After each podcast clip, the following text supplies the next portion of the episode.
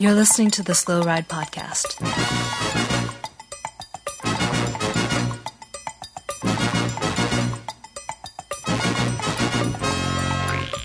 Bikes, advice, and rumors straight from the source. The SlowRidePodcast.com and on Twitter at SlowRidePod.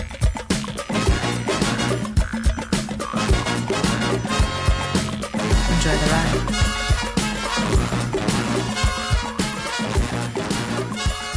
Hello and welcome to the 361st episode of the Slow Ride Podcast. This is Tim in Orlando, Florida. Hey, this is Matt in Minneapolis. I think I think I'm here. And this is Spencer in Holyoke, Mass. You know, little guy, it is good to hear your voice. You know, I think all the listeners would agree with me when they say, it is nice to hear from you this week. We've missed you. Well, thank you. I mean, it it is hard to know. Uh, I'm here right now talking to you guys, but am I here Uh-huh. in the future when this podcast is out or when I'm editing this podcast? Well, Who knows? it's really more important. You kind of made me look like Russell Crowe from Beautiful Mind, where I was having a conversation with two of my best friends, and only one was actually there. Um, Yeah, yeah. and little guy, there's so much that, that you would have talked about. I mean, right off the top, I I mean, at least twelve times you told me that Kate Courtney was the last American to win a World Cup, and then I absolutely got slayed and roasted on the old uh, Instagram slash Twitter and email. So many thanks to everyone that reached out. Again, apologies. Uh, I'd like to think that little guy was there, but he was not No, to I point out that. Kate I Courtney didn't. was the last American. Yeah, I didn't correct that. World I don't Cup. want to take that credit. a bit of a bit of some conflation, and I definitely overlooked um, Kate Courtney's victory, but I do not want to undercount Georgia Gould's amazing third place finish Yes. in uh, like 2008 at the Windham World Cup. No, never. And I mean, I, I think, I think it should be maybe a default state for American listeners um, to any cycling media that when we are referring to the last X to do X, it's always men because the women have done it. We everybody knows the women. Yeah. The men are so far behind Yeah. in cycling accomplishments um, that you know, like there's not there, the, there, the list is too long to go through all the things the men are not that the women have done. Yes. Um, Kate Courtney being the most recent world champion, world, also world- world Cup World winner, World Cup Series winner. Like Yeah, the the the list goes on and on and on. So Well, um, that that's a but, good uh, point with Worlds. Whereas within the men's today, that we had an American in the top ten felt huge, and while it was Mm-hmm. huge that we had a, a, uh Coryn Rivera was tenth or she was around 10 Mm-hmm. It, it felt big, but it also felt expected in a way that having an American man Yeah. in the top ten was like, oh my god, and seeing uh, her in the top ten was like, yeah, I expected that. That's a great race. But like I, I expect her to be in the mix. I never doubted her Yeah. being in the mix. yeah, Well, how do I? Yeah, I, I fess up to it. I want to just say uh, this this amazing m- email from uh, Reese May. I absolutely love it. So I'm going to read it in full. And what was great about this, this came within maybe I get the emails and the tweets that I got came while it was the podcast had just been oh yeah, produced. so I was just in real time. I was seeing these come through, and I'm like, Tim, you're an idiot. Like I was own, you know, right away. I was just like, oh my god, I'm an idiot. It's gonna be a really long day. Um, but Reese hit me up with probably one of the nicest emails to call me an idiot, and it was, "Hi, I enjoy your podcast so much. I often listen while I'm making metal things or getting ready to ride. Anyway, listening to the latest, and I have beef, friendly beef, like a real Beyond Burger situation." Blevins won the first mountain bike World Cup any American has won since 1994. Y'all forgot, y'all are forgetting about Kate Courtney. She's won three. She's an American. Blevins was the first American man to win a mountain bike World Cup since 94. The American women are comparatively faster on the World Cup level than the American men, like they are in cyclocross, because the US is less behind the times than Europe in terms of being completely run by sexist dude bros. Love y'all, and thanks for making a podcast that is so much fun to listen to. Cue Taylor Swift's If I Was a Man. if I were a man. Yeah, that pretty much sums it up, and it was so on point. Um, and very solid point from Maurice May is that just kind of goes with what Spencer said is that the women have already done it. They're way fa- way better. Yeah, yeah. Really, so. And and and we we definitely uh, fall into that mindset of sort of taking that for granted, I guess. But it it does deserve calling out um, accurately when we are uh, making blanket statements like that instead of just being like, oh yeah, of course, dudes. And and Stacy Robinson also hit us up on Twitter. First World Cup win for men in 27 years. Kate Courtney in 2019. Yeah. Um, so Pretty yeah. recent history, Tim. Pretty recent. Yeah, real, real recent. um, little guy, so many other things that you had said that were of importance that just never made the podcast. And the first one was that um, Valgren was going to look pretty good in the men's world championship race. Yeah. Um, That's and then. I think we edited it. out the whole part where Spencer was talking about how um, Italy was going to win the women's world championship, Yeah. even though I was all in on Vos. Yeah, it was. Uh-huh. that was uh, in there. I apologize if I cut any of you guys hot, hot, awesome takes, but it was. Uh, it wasn't the easiest to make that sound normal sometimes. But yes, Spencer was totally 100 percent uh, had his cards in for the Italian women, and that proved very right. Uh, where they rode a great race. I think the Dutch still rode a great race. I mean, you both Mm-hmm. nailed it. Um, like obviously Vos was there Well- too, but like someone's got to win. That was a great race though. it's the headlines that the Dutch tactics didn't work again, and you're kind of like, yeah, I, I totally forgot all about the gold medal race at the Olympics. It kind of failed there too. But like, I feel like they're being way too hard on themselves. I mean, yes, it didn't work out, and like little mm-hmm. things weren't perfect, but nothing's ever perfect in bike racing. And obviously, the Dutch women have the highest of expectations of like any team. Like the Dutch women and the Belgian men have the highest expectations placed upon them to be perfect and always get everything right. And it doesn't always work the the Dutch women did way better than Yeah. the Belgian men. Like like they got Vos right there to the last minute, and you know she she was there with a chance, and like it didn't work out. I don't know. Just reading so many statements in the press, like how much they're like every one of them is like questioning their ride and like if they work together right and like and all and it's like man uh, it, it doesn't always work and like it's not perfect and they still Yeah. rode a great race like they Yeah. didn't totally biff it I, I, I know it's worlds and stakes are high and there's really only one place that matters, but like second place is not not completely screwing the pooch, you know? like How Like many second places how does Marianne bad- Vos have? You know, six. like, she she has six. Yeah. and she has three world championships. Yeah. In co- contrast the the Dutch the Dutch women in the elites they're getting Mm-hmm. second and being so bummed with the day before Yeah. Eritrea getting second and people being like holy cow like almost more of the headlines as opposed to the guy the Italian who won the U23 men's race. There's no Ah. U23 women's race which is another topic we can get to. But yeah like the the, the so number cool. of people just being like holy cow Dude, Eritrea sprint- medaled. Sprint was Oh, amazing. but, be- before The we get to was that, amazing. let, let, us give that um, Girmay's uh, uh, amazing sprint full duty. But in the women's race, it was Ruth, Mm-hmm. Ruth Winder's last race, um, as she is retiring at the end of the year, the U.S. Uh, Women's Road Yes. National Champion. Hoping that she continues on, um, maybe do some gravel or some other things. I don't know. I'm pretty excited to see where she takes her next uh, uh, step. But may, many kudos to a wonderful career for Ruth Winder. And then uh, Coryn Rivera uh, getting 10th place um, for the top uh, U.S. women in the uh, Road World Championships. Yeah, you know, I did see. Um, speaking of the women's race, one critique of the Dutch on on Twitter. I think it was um, uh, Josie Bean that I saw tweet this, and I don't have it in front of me, so I'm probably going to screw up the exact numbers. But um, she was saying that the um, what is it, three or four of the Dutch team members are retiring or have announced their retirement uh, this year, and that they didn't bring any Yeah. like U23 or, or up and coming riders on the squad at all, and uh, how that is a big detriment to the the future of that women's team domination there uh, from the Netherlands. So that'll be interesting to watch uh, over the next couple years. So, well, in particular, I mean, next year, will they be able to bring even more? I mean, this disaster of the UCI announcing the great news of a U23 women's race. We're all like, fantastic, about Yeah.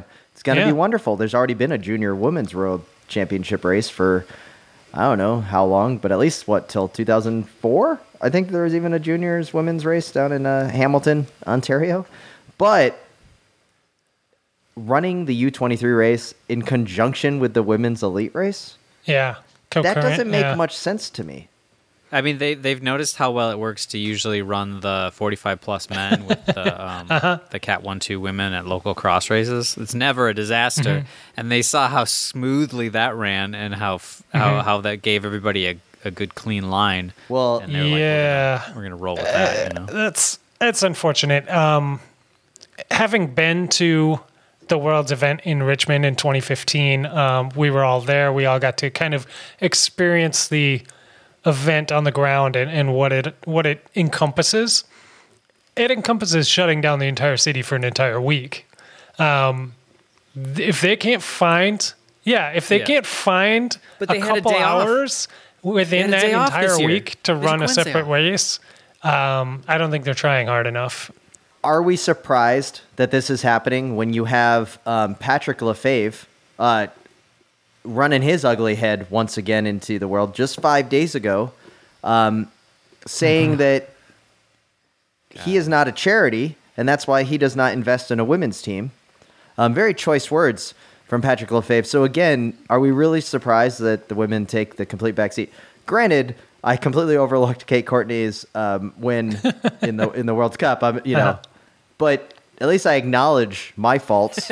Whereas, well, you you also weren't there, even Yeah, though you your and him your, your your audio was completely missing last no, week. I'm. But I just Patrick Lefevere again. It's No, like every no, week I with this he's- guy, he's- and he's- and here we are, and we're you know with Alaphilippe winning again. Now we're gonna have to deal with. Anyways, I'm angry already, and then that. But the U the U twenty three not having their own standalone event is ridiculous and dumb, I- and just Yeah, give them a standalone event. I did and they deserve it. enjoy. I did enjoy the response from the women's peloton um, from the Patrick Lefevere, Oh, uh, Pat Lefevere. comments where they were all like, Yeah. "Oh, good, we don't want you involved in our sport Yeah. anyway." Yeah. So that We works out well for for, you anyway. everyone. Yeah. So um, you Does know, Specialized sponsor a women's world tour team? uh, I don't know off the top of my head. That's a good question. Okay, I'm just I curious. don't know off the top of my head either, but I am assuming they do.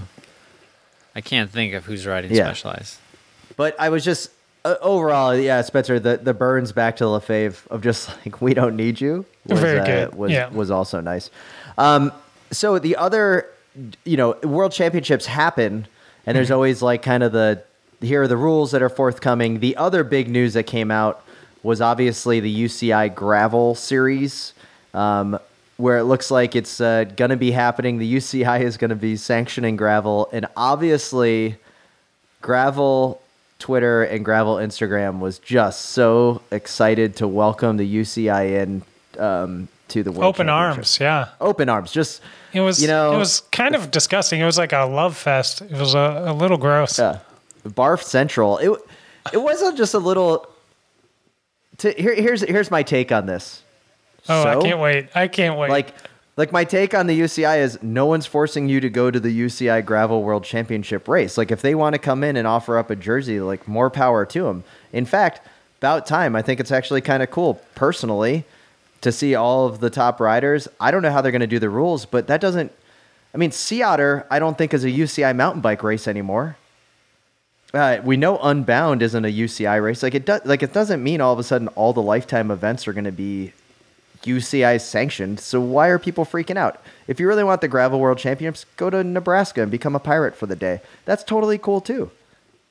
Yeah, I'm curious what the UCI's plan is because uh, there's two important things that I think the gravel world that is currently losing its minds and having a meltdown um, don't maybe fully grasp about the UCI, and and they are pure evil, and they do drive things into the ground. I get that.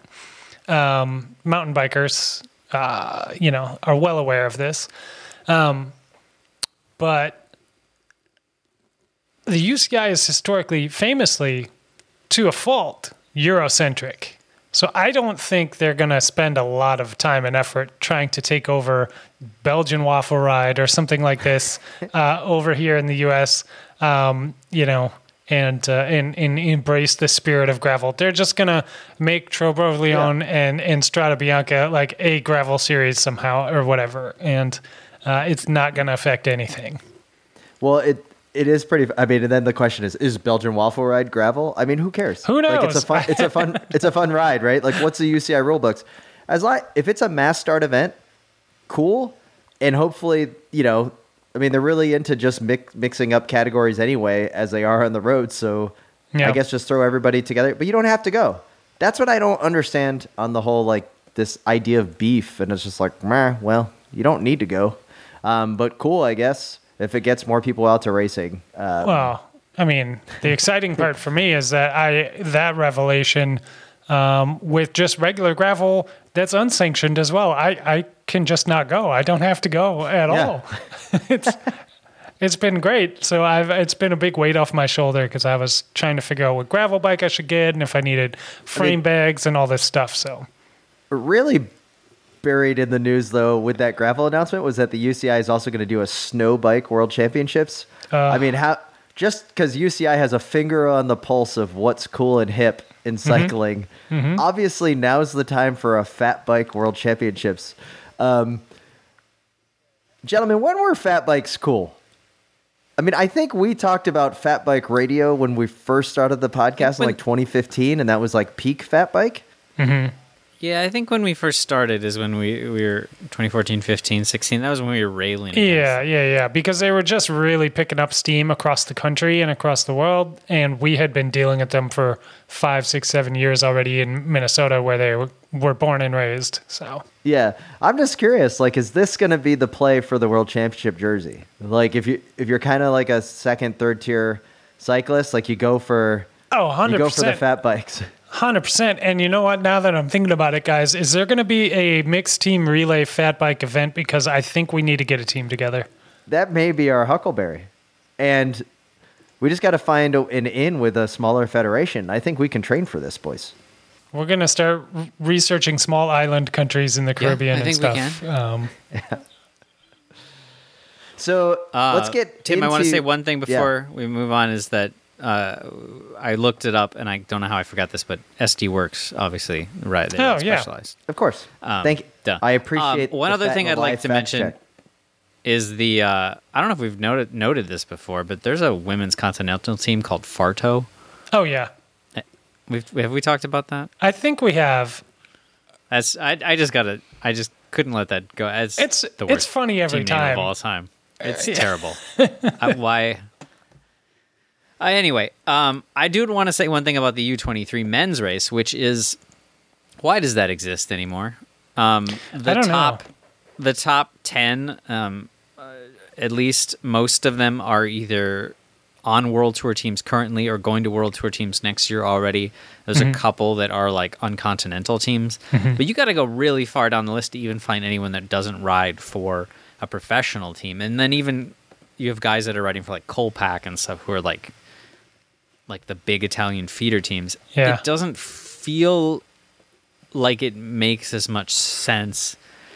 I, I don't know if it should go away, but it, it's weird to me that guys are in there that are already in the world tour or going to the world tour or whatever. You know, like like Yeah. like uh, Baroncini or whatever, who won. He he's already he's been a trainee with Trek and he's he's he's signed through 2023. So Mm-hmm. it's not like really sniffing out new talent. I mean, it's No, like all it's- established guys. It's similar to the to the white jersey in the tour at U twenty five best rider. Um, it's Yeah. kind of a joke at this point. Like anybody over twenty five, they're they're gone. They're they're over the hill. They're dropped. They're done. Their career is over. You know. I am. I don't Yeah. think either of those things make a whole lot of sense anymore.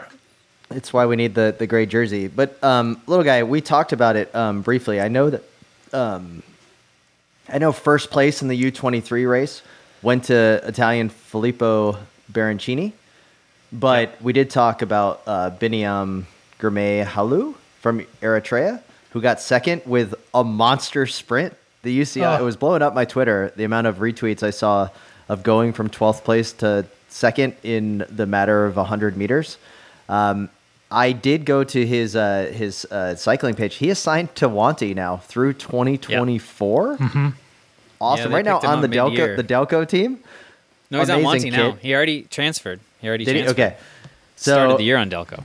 They need money. pretty pretty awesome uh, result and first ever me- medal for Eritrea. Um, I can't wait to to follow his career and uh, uh, see how things go. But uh, wonderful, wonderful result. Yeah, Yeah. he's he's always been crushing it. He won a race what a couple weeks ago, so he's already got uh, he's already got a bunch of pro wins, pro uh, you know transferred mid season. So he's a hot commodity. Yeah, absolutely. And it, it- yeah, if you haven't seen that video, um, you should definitely seek it out because it is a it is a good sprint in general. Uh, but the uh, the the holes that he found through uh, and the gaps that he exploited um, was uh, just a joy to watch. Just a, a joy to watch as a bike racer. Um, I I a couple more meters in that race and he would have taken the whole thing. And then on the the junior side, um, men's junior uh, went to Norway. Per Hagenes and then Zoe Backstedt of Great Britain outsprinting Kaia Schmid of the United States. Um, yeah, so that's pretty much it. I don't think we need to talk about any other world All right, let's- championship. let's do it, Tim. whatsoever. Let's, Let's- get right into the preem lap. We're just gonna Let's talk about how you're feeling. Uh, your enemy number one in cycling, Alaphilippe, masterclass today, Timmy. I hope at this point my audio cuts out like yours last week, so no one has to uh, deal with the shame that I now feel. I did lose five pounds um, for putting it on Michael Matthews. It would have been an amazing payout. Um, shout out to friend of the pod, uh, Martin, for hooking me up with the old uh, solid odds at Ladbrokes, fifty to one. But um, yeah, you know, it was. Uh, I don't want to say it was humble pie. It was a very disappointing um, moment because uh, I guess sometimes the bad guys do win. Um, So I might, I might be a fan now, Tim. That Yeah. was, I, I knew this that was was, epic coming today. I knew I this. was it was epic. epic. It was. It was great. You know, I was sometimes the bad guys this, do amazing I was watching things. this race and I watched the attack that Alaphilippe made, and then I watched him get reeled in, and I watched the attack that Julian Alaphilippe made, and I watched him get reeled in, and I watched the attack that Julian Alaphilippe made, and I watched him get reeled in, and then I watched the attack that Julian Alaphilippe made, and I said, you know what? This guy's awesome. This race is awesome. this guy's crushing it. This is exactly what I want bike racing to be like. And he made the move stick. And he pulled all the pain faces, a la the advice from Tommy Voeckler earlier in the day, and it was, it was a sight to behold. And Tim, if you, if you thought it was bad, the way that I got roasted on the internet for when I failed to mention Kate Uh-huh. Courtney winning a World Cup, you should have seen the inbox and the uh, the tweets that uh, came my way when Alaphilippe um, stumbled home in first place at the World Championships just by Twitched happenstance, more like by, it. by no efforts on his own, Yeah. nothing Oh my God. amazing, oh, taking the win. Do you, are you guys as nervous as I am when he's solo at the end of the race? Because Oh. he is so twitchy. He goes around corners at such weird Yes. angles. He's looking back. He's. I'm constantly fearful he's, going to crash himself out. And there was a point where I was like, "Oh my god, this is one of the most amazing performances Mm-hmm. I've ever seen." And you're going to fall down all by yourself Mm-hmm. with 3K to go, aren't you? And lose this thing. I, I almost I thought he was going to eat it in his victory celebration as well. Um, It's possible. But uh, those moments are when, like, I forget throughout the year because he's probably because he's on Deceuninck and and he just rides for this powerhouse team or whatever. But when he gets out in these moments is when I remember how French he really is.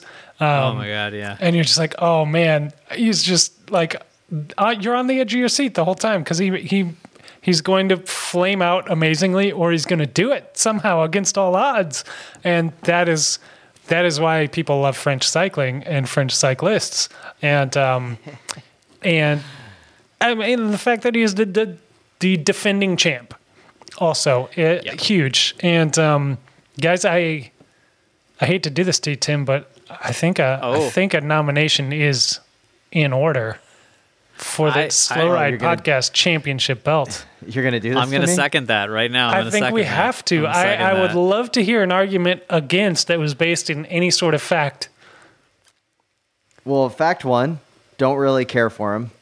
Fact Uh. two, um, he's still not Peter Sagan, who won it three years in a row. So maybe when he wins it three years in a row, he can uh, he can Wow, get the the, bar belt. has been set Um, high. I, I, I, w- I do have a general question here. So, not really I have a general comment. question as well. Well, I, I think the com the general comment is it's pretty. It is great to see a world championship jersey battling for races. That any given day, the world championship jersey is going to be up there in the front, a la Sagan 15, 16, and 17, where any given day you could see some some fun. Um, I understand why you guys are. Today's performance was pretty amazing. Uh, yeah. Uh, wow, where are you going with this, Tim? So Uh, here's well, what me I just say, think. it's currently with Wout Van Aert uh, from episode 352. So it's been a Who got it's been destroyed? a nine episode run. Got embarrassed Yeah. today on its home soil with the strongest team. he might he might be able to pry it back next week, but I think he's gonna have to give it up right now. We got we got Roubaix. The form looks good for Roubaix, but um, I think Alaphilippe. I think- All right, I'll, I'll, for I'll- I'll give it to you guys. I'll give it to you guys because of just I don't want my own personal um, angst of Alaphilippe. for A- me, any too, other rider, like you the- would be gushing. Yeah, the the the panache with with which he did it, the fact that he was the reigning champ and still pulled it off, and the fact that literally last episode, despite Little Guy's track not being there, I can vouch that none of us talked about him Yeah, as yeah. being like no, a favorite, and. He, so he, he fills my kind of underdog role as well, and um, Under, underdog, the defending. I, right, Come on, it, that's wild, right? No, you had me. But you had true. me agreeing that he should get the belt. Now I kind of want to take it away with Uh-huh, him being the the underdog. Come on. Um, I, I wouldn't go as far as underdog, but he was not. Uh, more more other guys on that French team had won recently. Can we- He'd been there, but he hadn't been that sparkling Alaphilippe form. Can we? He, he found. well, he did get beat today. by young Harry Potter um, a couple weeks Yeah. before. Uh, pretty cool He to had see. him working for him today.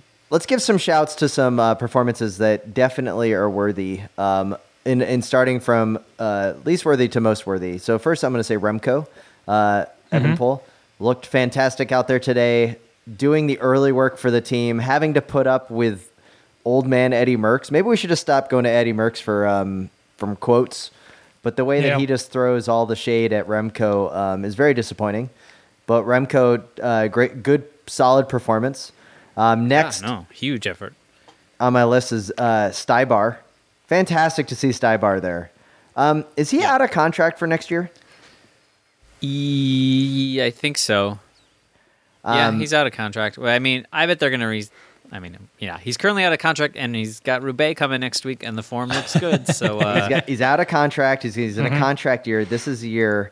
Um, it's been a. I mean, I, he's won Omloop two years ago. Hasn't really had anything well, he, since, but a he had the heart solid problems performance earlier here. this year. Let's not forget. So Yeah. it's pretty It- impressive that he's back after that and It's- back at this level. So Yeah, it was great to see. And then uh, American uh, Nelson N- Neilson Powless yeah, You nailed of it. Team you Education said it like First. you've never said his name before. Well, I don't. I don't think I have. I we didn't I'm we sure I didn't have, podcast right after the tour when he won uh, San Sebastian uh, and this year. So Yeah, he's having a huge year. And boys, if you look at his uh, what he's doing coming up, uh, he's gonna be flying that flag at the Italian Classics. The form is there. Woo. Oh, interesting. All right. I'm excited. I know we got Roubaix next week, but we also got Italian Classics starting next Yeah. week. So uh, I, I'm excited So- for Roubaix. So we wanna- do have a champ, championship belt transfer to Julian Alaphilippe okay. episode 361. Official. All right. I, I appreciate you, um, you know, setting your personal feelings aside on this one, Tim, because that was a, a belt-worthy performance on the biggest day. Um, I thought. Um, I want to do a real quick uh, top ten rundown here with you. Uh, I want to know just up or down if their stock is up or down This isn't really a buy sell, but I just want to know like how I want to see the market layout here um, for the men's uh, road race. Julian Alaphilippe, I, I believe we all in agreement with this belt that his stock is up. Yes. Second place, Stock- Dylan van Baarle. Is his stock up? Who is this guy? He's, he did Yeah. win Dwars.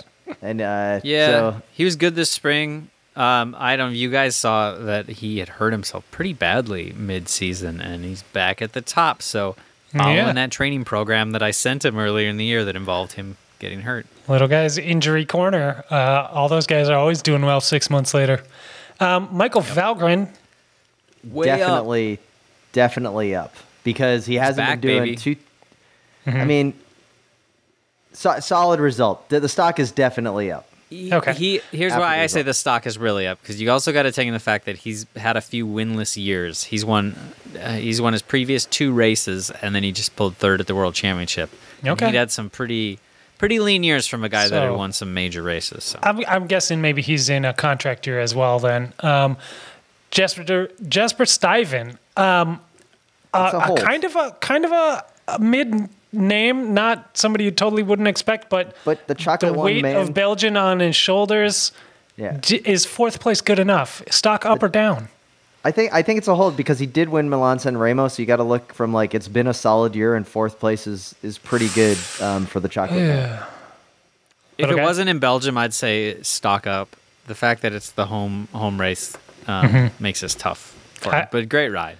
I feel like he's his stock is down, unfortunately. Yeah, f- despite the great ride. Uh, but Roubaix, Somebody, somebody I've never heard of here in fifth, Neil Neilson Paul, Powless. Definitely Up. an an up, right? Solid result, top American finish in decades for a male rider in the World Championship. good work. I think uh, stock is up. Yeah, I've never heard of this guy, so great ride. Um, sixth place, Tom Pidcock. Is Down. that good enough? Is that good enough for you guys? No. sixth place. That's good. That's good for me. Interesting. What- Look at come on, no stock is down. He's the gold medal Olympic mountain bike cha- world champion. I, I definitely needed a top five from Pidcock. He's like 13 rolls- years old, man. Give him a break. Okay, He's all right. He's three feet tall. He's 13 years old. He just, I mean, He's give him- racing for a powerhouse country, Great Uh-huh. Britain, full complement of riders. Yeah, I know we got a Um, lot of British fans, but we don't really need to pander that bad. Yeah, this isn't UK corner, Tim. Uh, Yeah, yeah. Yeah. All right, all right. Okay, I think I know where you guys are going to go with this, uh, based on earlier conversations. But seventh place, Zdenek Stybar. Bye, bye, bye, bye, bye, bye, bye, bye. Strap a rocket to that man's back Yeah. because he's going to the moon. All right, all right. Now here's the tough one. Eighth place, Mathieu van der Poel. Way down. It's down. Stock I- has to be down, right? no, I say up, man. Uh, considering how little he's raced, Mm-hmm. Like once or twice, and he's been injured, I am actually impressed that he got this good of a result. This, for me, bodes well for Roubaix. I mean, I guess you could say he's up because he did defeat Wout van Aert, who won't even was- be on this list because he finished That was 11th. inevitable. Um, I, if in a normal year we would expect way more for van der Poel, but in the fact that he's been Mm-hmm. injured for like most of the last two months, the fact that he rode a super smart non van der Poel race to eight, that like, was he the was pretty anonymous, part. Yeah. and and that's what he actually needed to do because he had, probably doesn't have the miles in the legs right now, and he did it, Mm-hmm. and so I'm impressed with the restraint he showed. All right. Number nine. This one I'm curious about as well. Florian uh, Senechal from France. Major upgrade. Yeah. Fantastic. He did win a stage in the Vuelta this year as being a lead out man. Um, I think this is going to put him to the next level to, uh, you know, kind of break through the um, the logjam that is over at the world's worst team.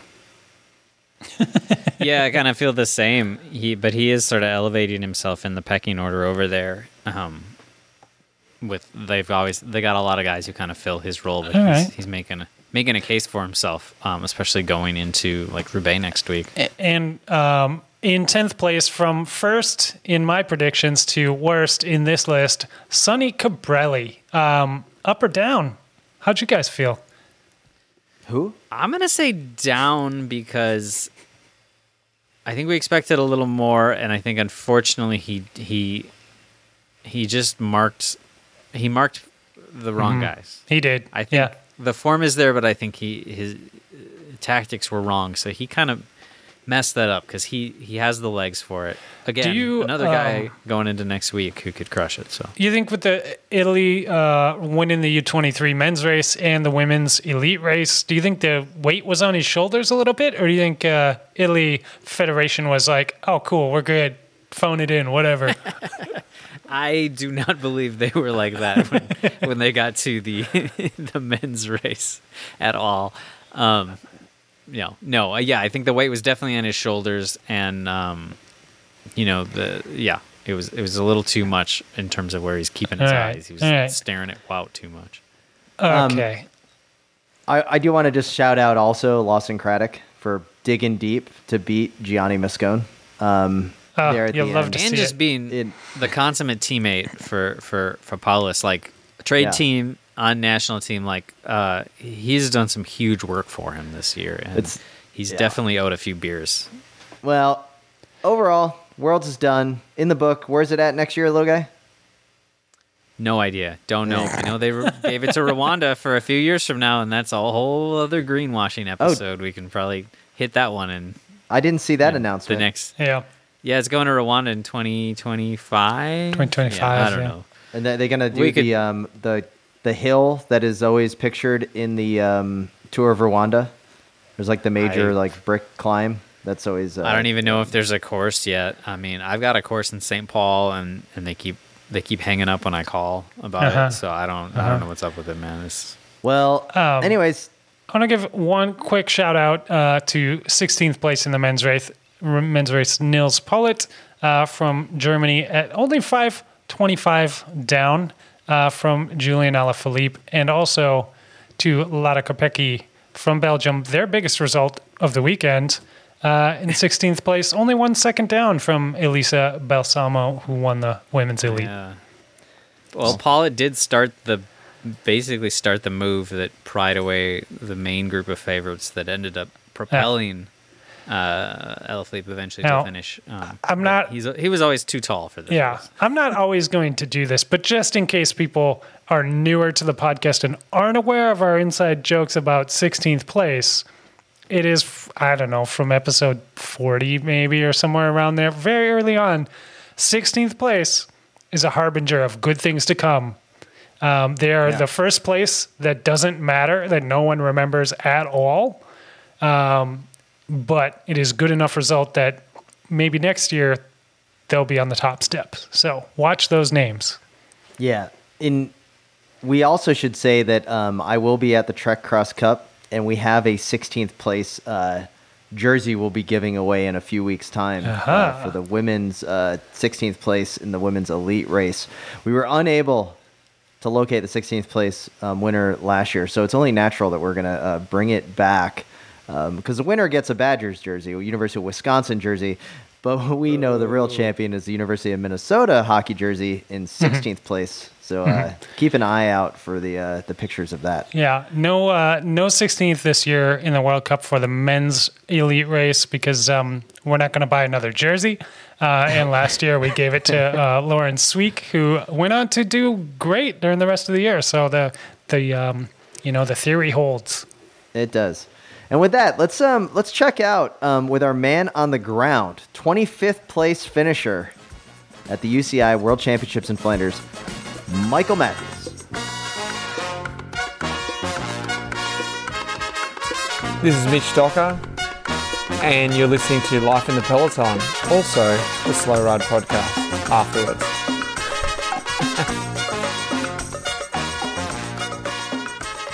All right, guys, so here we are in the Prem Lap.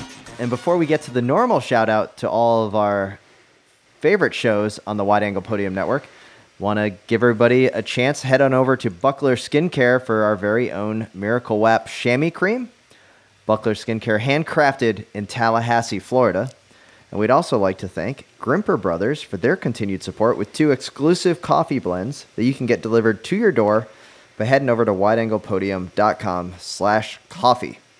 And while you're there at wideanglepodium.com, you can find all of our cohorts and shows, including Cyclocross Radio, who is continuing to put out the hits and the bits on all types of cyclocross racing, including the World Cup series that are forthcoming and the UCI races that are starting to take place, including this past weekend's racing in Rochester. So check that out at wideanglepodium.com.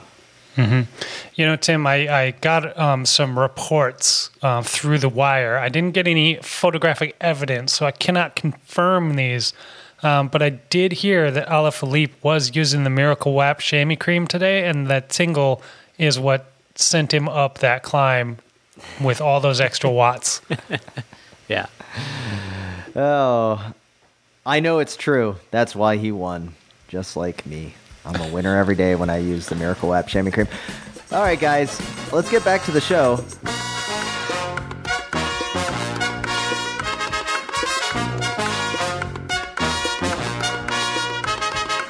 name is Mathieu van der Poel, and I don't listen to the Slow Ride podcast.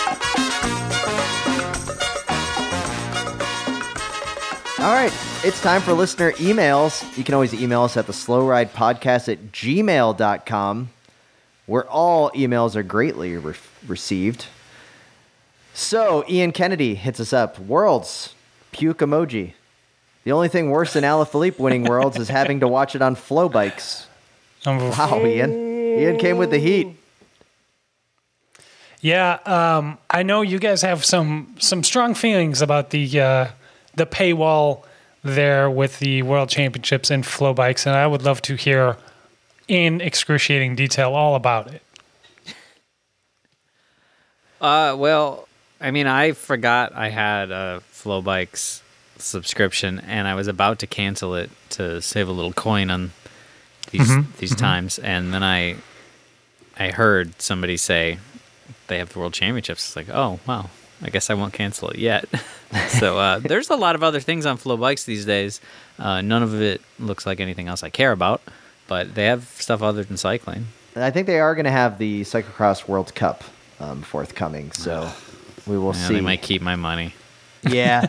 I just, it's the, yeah, well, um, thanks for the beautiful email, uh, Ian. Uh, great to get. Chris McGrath hits us up with a dilemma. Hey guys, I've got a dilemma. My old bike shop was sold and decided to discontinue having a club and team. Despite never doing a ton of racing, it was always an easy choice for a kit when, when I did. Mm-hmm. Now I have no affiliation and I'm not interested in that old kit. I'm not a member of any other clubs, and for damn sure nobody is going to sponsor me. Should I pull out the old 7-Eleven kit? The off the shirt off the shelf Rapha shirt? What to do? I just started working with a coach again, so I feel like I have to put in some actual effort into this. The last mm-hmm. time we worked together, I managed to get a podium wearing an organized club training kit from the previous year's design. It has haunted me ever since. I'm also asking because I feel that, of all people, you guys seem to appreciate how to overthink things like what race kit to wear when you have no chance in hell of winning. I say this with the deepest respect, as clearly we are very much alike. Thanks, Chris. Very solid point. So, mm-hmm. What kit should Chris wear? Um, he does not want to wear the old shop kit, which I understand as as Swift Cycle is no longer in business. Rest in peace, 607 West University Avenue in Gainesville, Florida. A wonderful shop. Um, now it's a, a coffee shop and a vegan ice cream parlor. Um, I will say that uh, the Swift Cycle kit still means a lot to me. Um, I, I but I don't wear that in a race. But I also haven't raced um, since I moved to Orlando, so I don't know what I would do here. What what? Well, so uh, first of all, the blanket, uh, the correct answer is wear whatever you want, whatever you feel comfortable, and it's Yeah, fine. yeah. No one cares. But the actual answer is yeah, we need to overthink this, guys. Um, we need to dissect a few things here because he brings up all the all the all the points, right? Like you're not going to ride for another shop because you know whatever. Um, you don't you, don't want to invest in club fees or dues or any of this stuff because you don't really race that much, but you need something to ride in. Um, can you just buy the off the shelf Rapha thing, or or is that going to be, you know, I don't know. There's a You really there's want to wear an off the shelf Rapha thing while you're racing, though. I mean, everyone else is going to be in it. Um, so it looks like you actually got a teammate. I think you go primal wear, Of course. full primal wear. It's a good. just that's a just throw it out because there's multiple reasons why. One, you're working with a coach.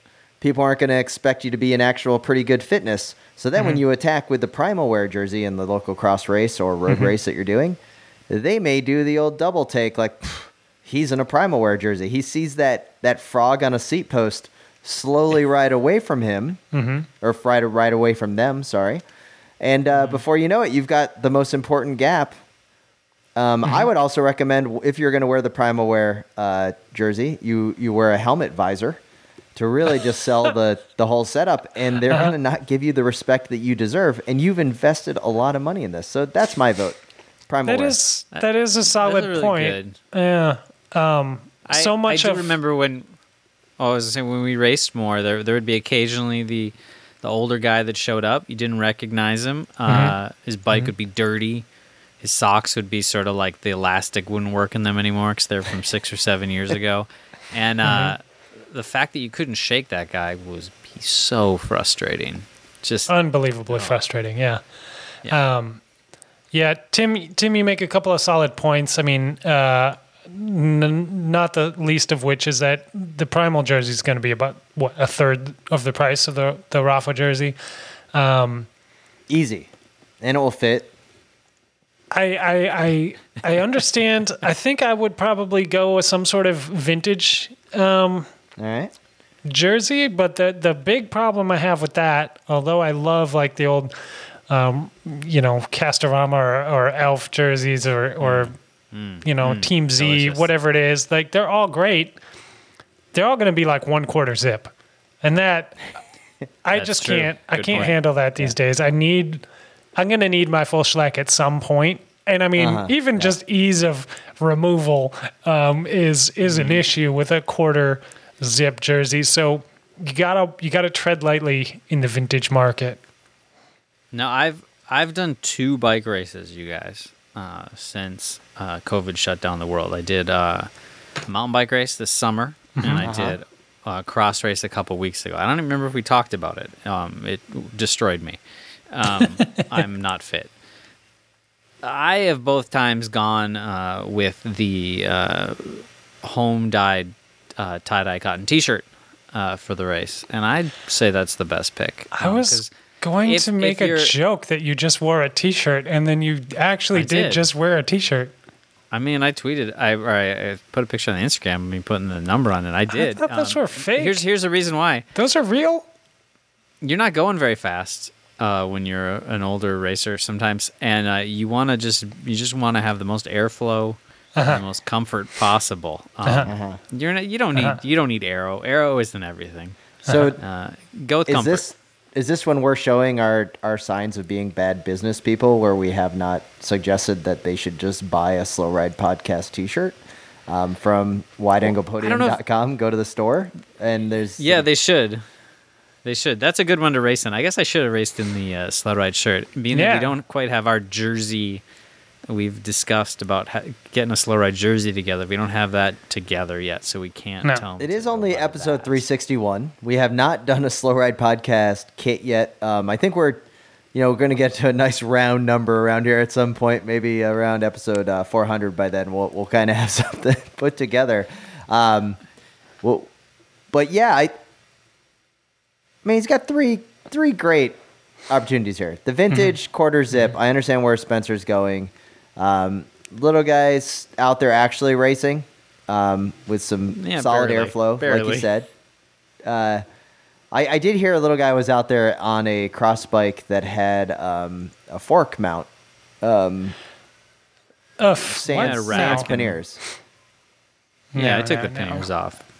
But Yeah, you So- took the I only got panniers off. bike that That's that's good, but you still have a rack on the front that you're racing a cyclocross race with. Is that correct? well, it's Woof. my commuter bike. Yeah, it's my commuter bike. So here's wait. here's here's my uh, real answer, and I know uh, Tim, you've kind of gone sort of down this road before with the pro team jerseys and the support of of wearing them, um, just out on rides and stuff. And that, I know that's different from a race, but I'm thinking, why not just support pro teams that you that you're into? You know, when you when you go to play some pickup soccer at the park, you're gonna wear your Barcelona jersey because you're you're a homer, you know, and and that's fine.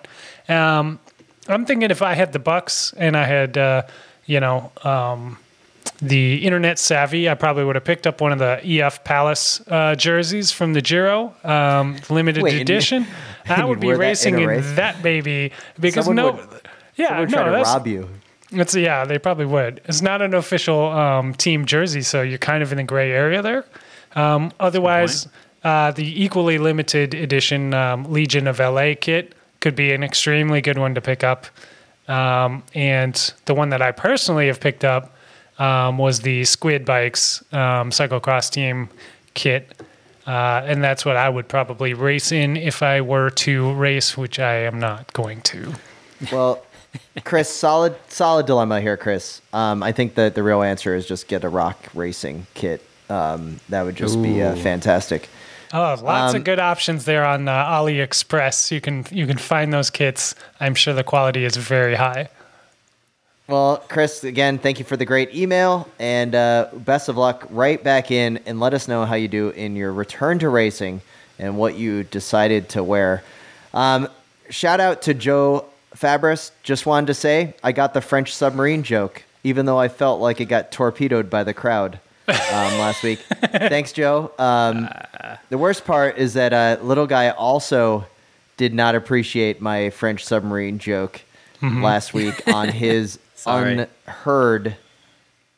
Um, and then also uh, shout out to little guy um, for the lead out trains. Oh, sorry. Shout out to Clinton for this email. My slow ride friends, our election night greetings from America's Hat and the birthplace of your favorite American rider, VO2 Max champion Michael Woods. Here's the scenario. I live in a middle-sized northern mining town, not very group riding, ride accommodating, mostly solo riders. And the local bike shop, one of three, has its riders going around with a lead-out train, running stop signs, beyond the right-hand turns, nabbing KOMs. Question one: Is this legit? I've only watched a few episodes, but I haven't seen worse retirement ever with a lead-out train. Question two Is it bad for business having the bike shop lead out train spanking all the potential clientele? what do you think, Yeah. eh? Signed, time to buy a power meter to save my ego, you hosers. Yeah, yeah. So, solid email from Clinton. A couple of things here. Uh, gentlemen, first question Is it legit to get a lead out train to nab Strava KOMs? Yes, Hmm. but not in the sense that he is describing. Um, running the Of stop running signs stop and things like that. Bad, very bad idea. Um, very bad look That's for assuming the that shop. there's traffic up there in Canada. I mean, they just put the stop signs out there so you have someone to wave to every now and then. I thought the stop signs in Canada were just when Americans are up there. Just Yeah, the stop signs in Canada are mere suggestions.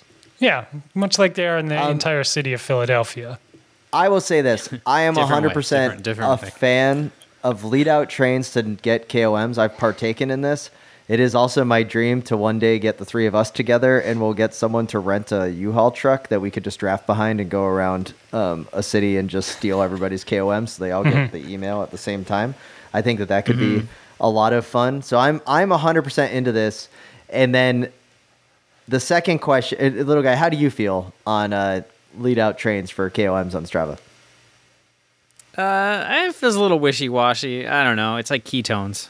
It's, it's like it's like local Strava Uh-huh. ketones to me. You know, I, I I don't think it's against the rules technically, but the the local governing body does advise you not to do it until they have So it's against the spirit of the whether or not- thing. A little bit. Um, I've also never even Uh-huh. come close to a, Okay, a alright. segment. So Question what do I two: know? Is it bad for business having the bike shop lead out train spanking all of the potential clientele? Absolutely not. This is the the best thing question. for business. Yeah, Yeah, I, yeah. I think Unfortunately, uh, I you know, growing up in in Minneapolis, there was the uh, Grand Performance uh, sprint ride that they had, and um, it would go along, and you, we get destroyed um, by Yeah. all these GP dudes from Grand Performance, and you'd be like, okay. Well, that's the shop where all the fast guys are. I need to buy all my stuff there. Like, yeah. Yeah, Um, they know what's up. and yeah, it's it's great marketing. Um, you just uh, maybe maybe pay attention to those stop signs or set up. I don't know if people know this, but on Strava you can make new KOM segments and just make Yeah. them so they're not like dangerous, and then you, you know you can win those ones. Um, little guy, email from Eric Pearsons. Hey guys, like the podcast, but can you take it easy with how many times you say little guy? I was listening to the podcast playing a drinking game where I took a shot of beer every time you said it and passed out before the end of the show. I Uh-oh. woke up at 5 p.m. the next day with a bucket sitting next to my face. Eric. And the, Um, the worst part was last week about that. you didn't even answer us. yeah, Yeah, yeah, not at all. you know, um, bucket. I, I think the tie-in for little guy with his with his infamous podium bucket from last time he got a podium um, when he was challenged to bring something random up to the podium. Um, I think there's a nice tie in there, and it's kind of a beautiful thing. So I, I don't think we can tone down uh, the little guy uh, commentary. Well, I'd Oh. like to correct the record and ma- let you know I have gotten a podium since then. Ah, I but, don't believe it. not ma- not many, not many. Now, Did you br- did you bring a bucket with you? No, I didn't Yeah, always have so- a bucket. That was a that was Doesn't- a one time bucket Doesn't bike count. race co- Now- collab. last week there was a solid seven minute segment where we opened up a care package we got live on that we got sent to little guy and myself major shout out to jason nix and ryan Yes. elray over at ride more bicycles in pensacola florida ryan elray who you may remember former bartender at sluggos who um, used to work with Stephen Hyde, uh, Pensacola, the home of Stephen Hyde. So uh, old friends of, uh, of of Stephen Hyde there. Um, little guy, I got a sweet AG2R bottle, um, and You you remember they look awesome. you got a sweet Cofidis bottles, and Spencer was a little hurt. Spencer, Yeah. I've never seen the disappointment on the face than Spencer when he did not get any mail. Now, I like to think things were lost in the mail because he did just move from Boston to West Holyoke. So now is the opportunity for Jason and Ryan to come together to get put 'em on Spencer blast.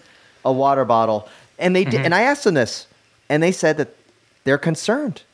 They're concerned that they don't know what water bottle to get Spencer. Now, we all know that Elite makes the best water bottles possible, so it needs to be one of those. They're super light.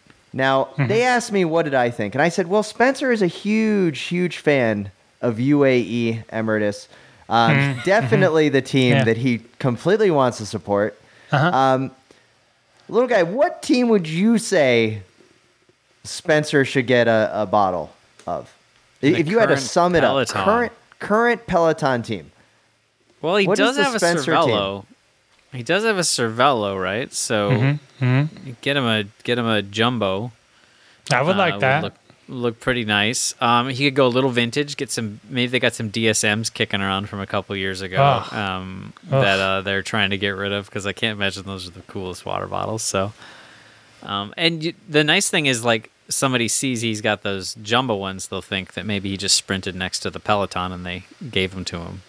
You know, so So here are the Pro Tour teams that that Elite sponsors because the key is it's got to be an Elite water bottle. So we have UAE, we have FDJ, nice. AG2R. Very good bottle.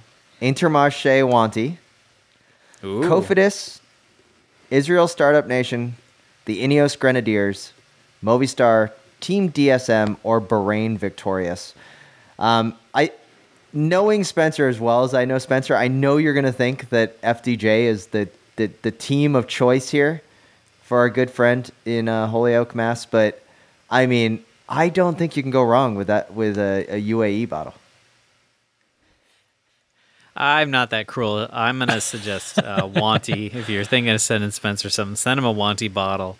If Uh, it's just yeah. confusing and Euro enough that it looks super Ah, cool when you're like, at the coffee shop mid group ride. So, what's the best thing ever about these water bottles, okay? What I'd say the best thing about a Wanty bottle is, uh, Spencer, if you get the kit and you got the bottles, you show up mid group ride. Even if you run into some serious cycling fans, they Uh-huh. won't know whether you're like on the team or not. I mean, does anybody know who's And on? That's, That's- a pretty solid point. Like, Yeah. If, if there's a team that you or- could you could fake your way and just have people be like, "You see that Wanty guy riding around town? I, I mean, he's got the full kit and like I don't know, maybe he's like a trainee with him or something. You know, It's it's a good it's a good enough kit that it's pro tour, but it's just marginal enough that you're like, you know, they may have someone here in New England specialized maybe in the gravel Uh-huh. races, kind of like you know Yeah. Uh-huh. what when they come race in Canada because they have to do the you know the the Quebec races.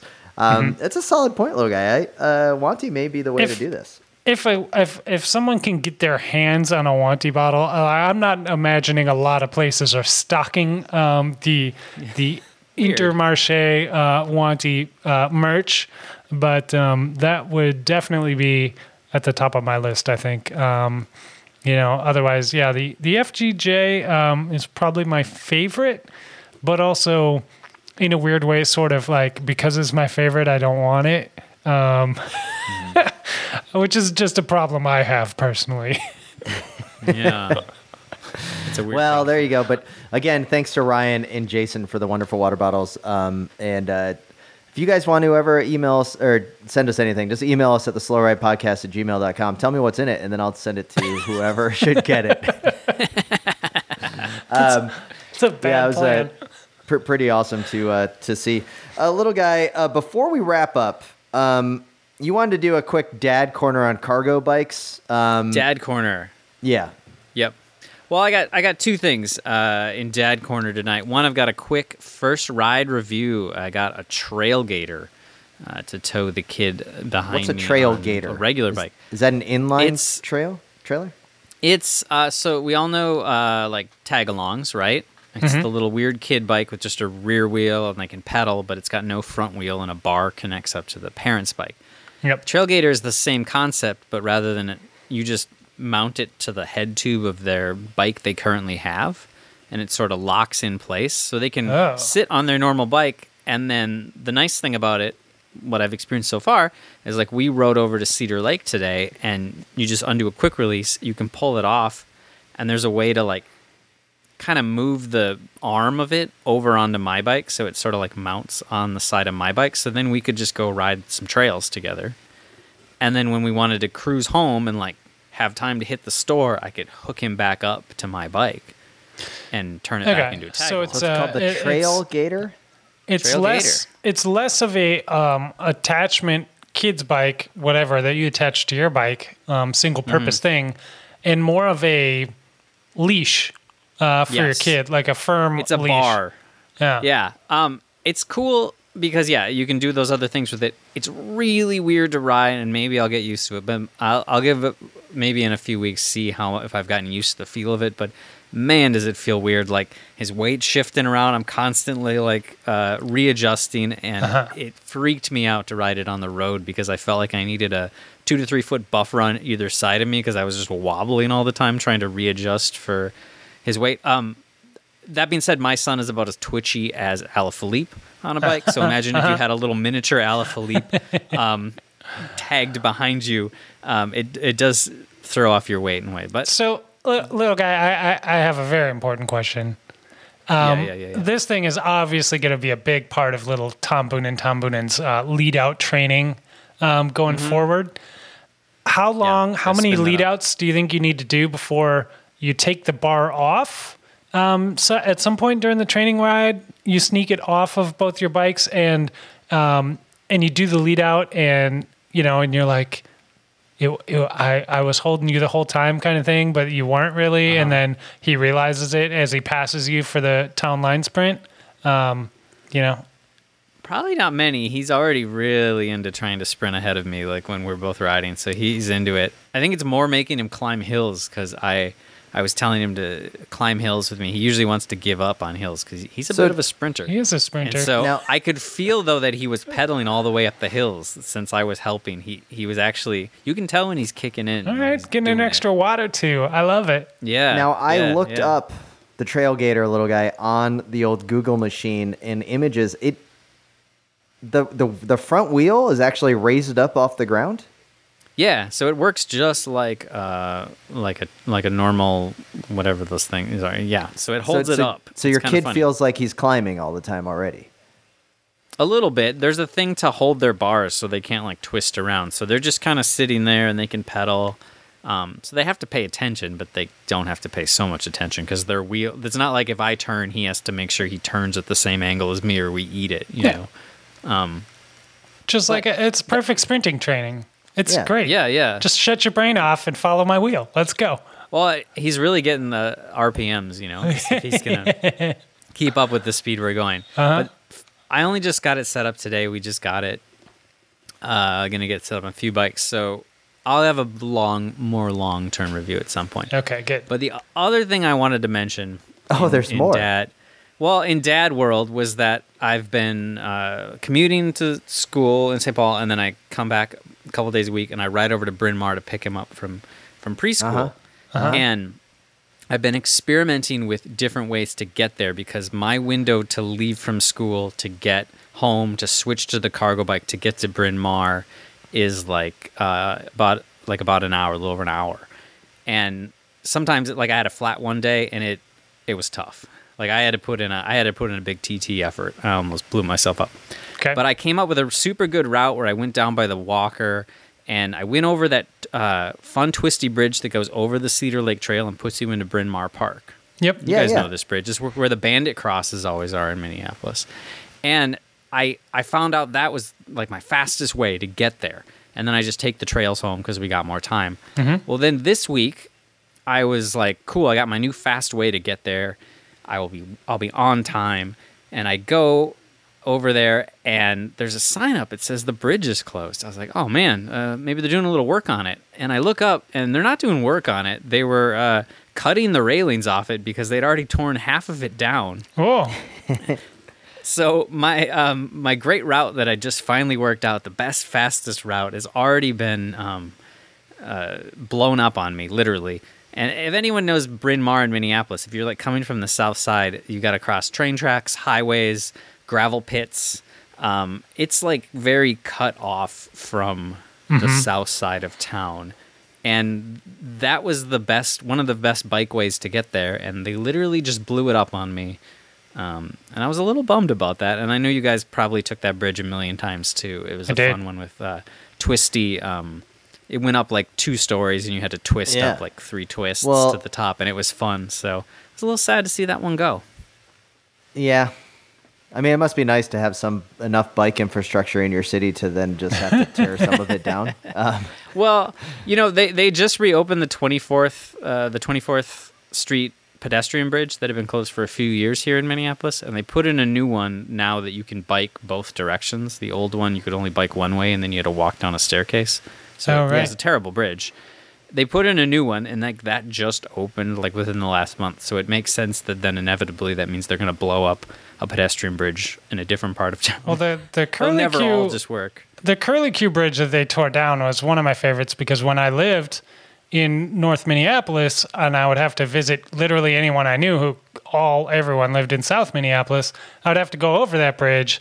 And at that to, time, yeah. at that time I was still messenger, so I still rode fixed gear bikes all the time. And going down the curly Q on the fixed gear was one of the most fun things you could Yeah. do because you're just sort of dragging the rear wheel all the way down. Yeah, it was a fun bridge, and yeah, if anyone's done a Bandit Cross in the Twin Cities, That's like four that- people. well, I bet there's more than that. Five. It was definitely it definitely featured in a lot of those Bandit Cross races, and uh, it was it was a lot of fun. It was it was one of the more fun bridges to They take. were they were certainly in a lot of uh, like all city marketing videos and things like that. But That's I don't true, know how many you people actually showed up. we Well, yeah, true. we're going to keep this conversation going about Yeah, our riveting. favorite mi- missing pieces of Hey. Minneapolis bike infrastructure. But we would like to thank all of our listeners and supporters of the Wide Angle Podium Network. Make sure you follow us on Instagram and Twitter at the Slow Ride Pod. You can also email us at the Slow Ride Podcast at gmail.com. We love hearing from our listeners, even when we get it wrong. And we'd like to thank all of our members and supporters of the Wide Angle Podium Network. Check out wideanglepodium.com to find out how you can become a supporter of the network or purchase one of our limited edition episode 300 shirts. And with that, this is Tim in Orlando, Florida. This is Matt, one bridge less in Minneapolis. and this is Spencer in Holyoke, Massachusetts. reminding you to always wave at all your fellow cyclists that you see out on the road. The Slow Ride Podcast. Bikes, advice, and rumors straight from the source. TheSlowRidePodcast.com and on Twitter at The Slow Ride Pod.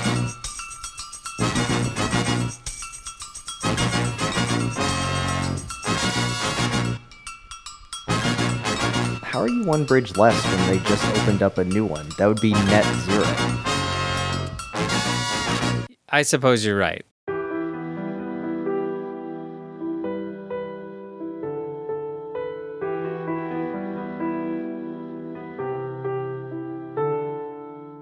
There's an elegance to bike racing. For all its technology and engineering, it's a simple question of physics. How do you move a body through space as quickly and efficiently as possible? When the rider and the machine work as one, it's almost as if the solid world has melted away, and all that remains is the spirit, the pure, raw, and unfiltered soul of sport. Life is measured in many units miles, kilometers, kilos, and pounds.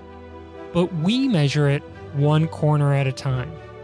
We've entered the golden age of crit racing, the most exciting spectator event in sport, where all of human drama plays out before us on our city streets. On this show, we bring you the news of the day and take you inside the personalities of the teams and riders and right up to the gates of the premier events in the world. Welcome to Criterium Nation.